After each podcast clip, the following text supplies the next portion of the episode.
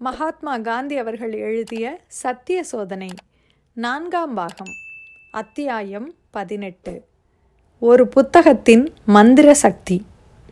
கொள்ளை நோயின் பயனாக ஏழை இந்தியர்களிடம் என் செல்வாக்கு வளர்ந்தது. தொழில் பெருகியதோடு பொறுப்பும் அதிகமானது. புதிய ஐரோப்பியர் சிலருடன் நெருங்கி பழக நேர்ந்ததன் பலனாக புதிய கடமைகள் ஏற்பட்டன. மிஸ்டர் வெஸ்டுடன் பழக்கம் சைவ உணவுச் சாலையில் நேர்ந்தது போல் மிஸ்டர் போலக்கின் அறிமுகமும் அங்கேதான் ஏற்பட்டது. ஒரு நாள் மாலை நான் உணவு சாப்பிட்டு கொண்டிருந்த போது மற்றொரு மேஜையில் அமர்ந்து சாப்பிட்டு கொண்டிருந்த இளைஞர் ஒருவர் தமது பெயர் எழுதிய சீட்டை அனுப்பி என்னுடன் பேச விரும்புவதாக தெரிவித்தார். என்னுடைய மேஜைக்கு வரும்படி அவரை அழைத்தேன். அவரும் வந்தார். நான் கிரிட்டிக் பத்திரிகையின் உதவி ஆசிரியர். பிளேக் நோயை பற்றி நீங்கள் பத்திரிகைகளுக்கு எழுதியிருந்த கடிதத்தை படித்தேன். அதிலிருந்து உங்களை பார்க்க வேண்டும் என்ற ஆசை உண்டானது. இந்த சந்தர்ப்பம் ஏற்பட்டது குறித்து மிகவும் மகிழ்ச்சி அடைகிறேன் என்று அவர் சொன்னார்.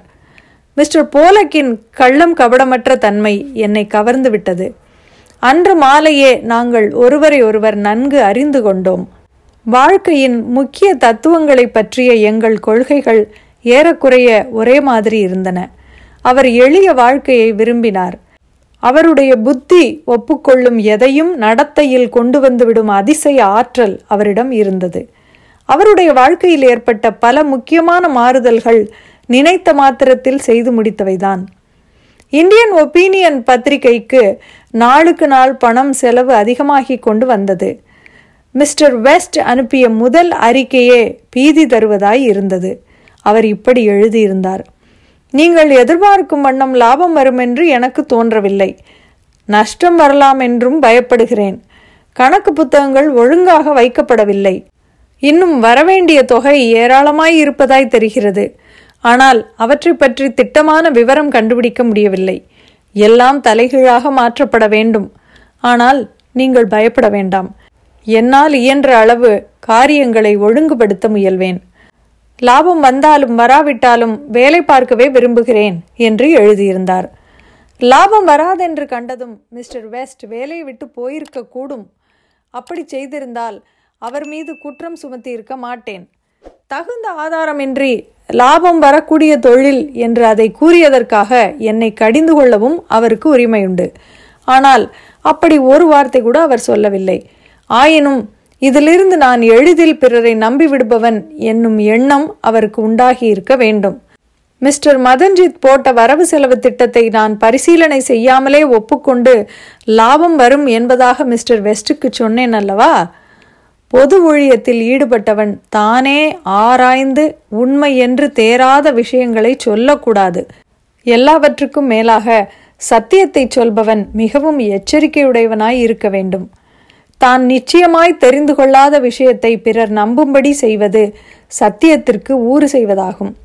இதையெல்லாம் இப்போது நான் நன்கு அறிந்திருந்த போதிலும் பிறரை எளிதில் நம்பும் வழக்கத்தை இன்னும் முற்றும் போக்கடித்து கொள்ளவில்லை. இதை மிகுந்த மன துயருடன் தெரிவித்துக் கொள்கிறேன். என்னுடைய ஆற்றலுக்கு அதிகமாக வேலை செய்துவிட வேண்டும் என்னும் ஆசையே இதற்கு காரணமாகும். இந்த ஆசை என்னை விட என் சகாக்களுக்கு அடிக்கடி அதிக தொந்தரவை அளித்து வந்திருக்கிறது. மிஸ்டர் வெஸ்டின் கடிதம் கிடைத்ததும் நேட்டாலுக்கு புறப்பட்டு சென்றேன். மிஸ்டர் போலக் இப்போது என்னுடைய பூரண நம்பிக்கைக்கு உரியவராயிருந்தார். அவர் ரயில் நிலையத்துக்கு என்னை வழியனுப்ப வந்தார். பிரயாணத்தின் போது படிப்பதற்கு ஒரு புத்தகம் கொடுத்தார். அது நிச்சயமாய் எனக்கு பிடித்திருக்கும் என்று கூறினார். அது ரஸ்கினுடைய அன்டு திஸ் லாஸ்ட் என்னும் புத்தகம். அதை படிக்க தொடங்கிய பின்னர் இடையில் கீழே வைக்கவே முடியவில்லை. என் உள்ளத்தை அது முழுதும் கவர்ந்து விட்டது.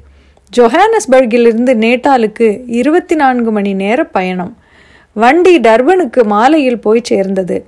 அன்றிரவு எனக்கு தூக்கம் பிடிக்கவே இல்லை. அந்த புத்தகத்தின் லட்சியங்களுக்கிணங்க என் வாழ்வு முறையை மாற்றிக்கொள்ள தீர்மானித்தேன். இதற்கு முன் ரஸ்கினுடைய புத்தகம் ஒன்றை கூட நான் படித்ததில்லை. நான் கல்வி கற்ற காலத்தில் பாட புத்தகங்களை தவிர வேறு புத்தகமே படித்ததில்லை என்று சொல்லிவிடலாம். உலக வாழ்க்கையில் பிரவேசித்த பின்னரோ படிப்பதற்கு நேரமே கிடைப்பதில்லை. ஆதலால் புத்தக ஞானம் எனக்கு மிகவும் குறைவு என்றுதான் கூற வேண்டும். இதனால் எனக்கு அதிக நஷ்டம் நேர்ந்து விடவில்லை என்பது என் நம்பிக்கை. படித்தது குறைவாய் இருந்தபடியால் படித்ததை கூடியவரை நன்றாக ஜீரணித்துக் கொள்வதற்கு சாத்தியமாய் இருந்தது. நான் படித்த சில புத்தகங்களுக்குள்ளே என் வாழ்வு முறையில் உடனே மாறுதல் உண்டு பண்ணியது அன் டு திஸ் லாஸ்ட் என்ற புத்தகம்தான்.